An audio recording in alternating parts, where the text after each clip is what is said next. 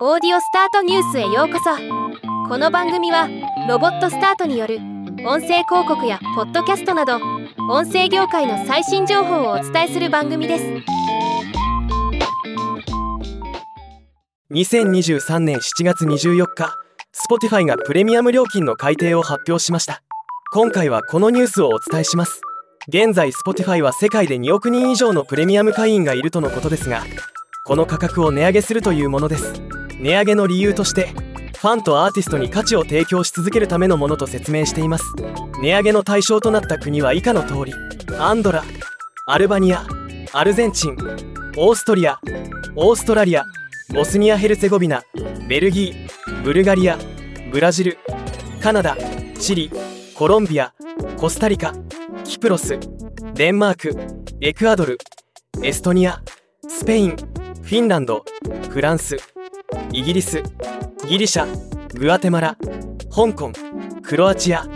インドネシアアイルランドイスラエルアイスランドイタリアリトアニアルクセンブルクラトビアモナコモンテネグロ北マケドニアマルタメキシコオランダノルウェーニュージーランドペルーポルトガルセルビアスウェーデンシンガポールスロベニアスロバキアサンマリノタイトルコ米国コソボ日本はこの対象に含まれていませんプランによって異なりますが1ドルか2ドルの値上げとなっていますそしてどのプランも日本に比べて高いことが分かりますもともと安いのに値上げされなかった日本僕自身も Spotify プレミアム会員なので日本で値上げされなかったのはありがたいですがこれはライバルの音楽サブスクリプションサービスとの競争によるものなのかはたまた他の理由があるのか気になるところではあります。また料金に動きがあればお伝えします。ではまた。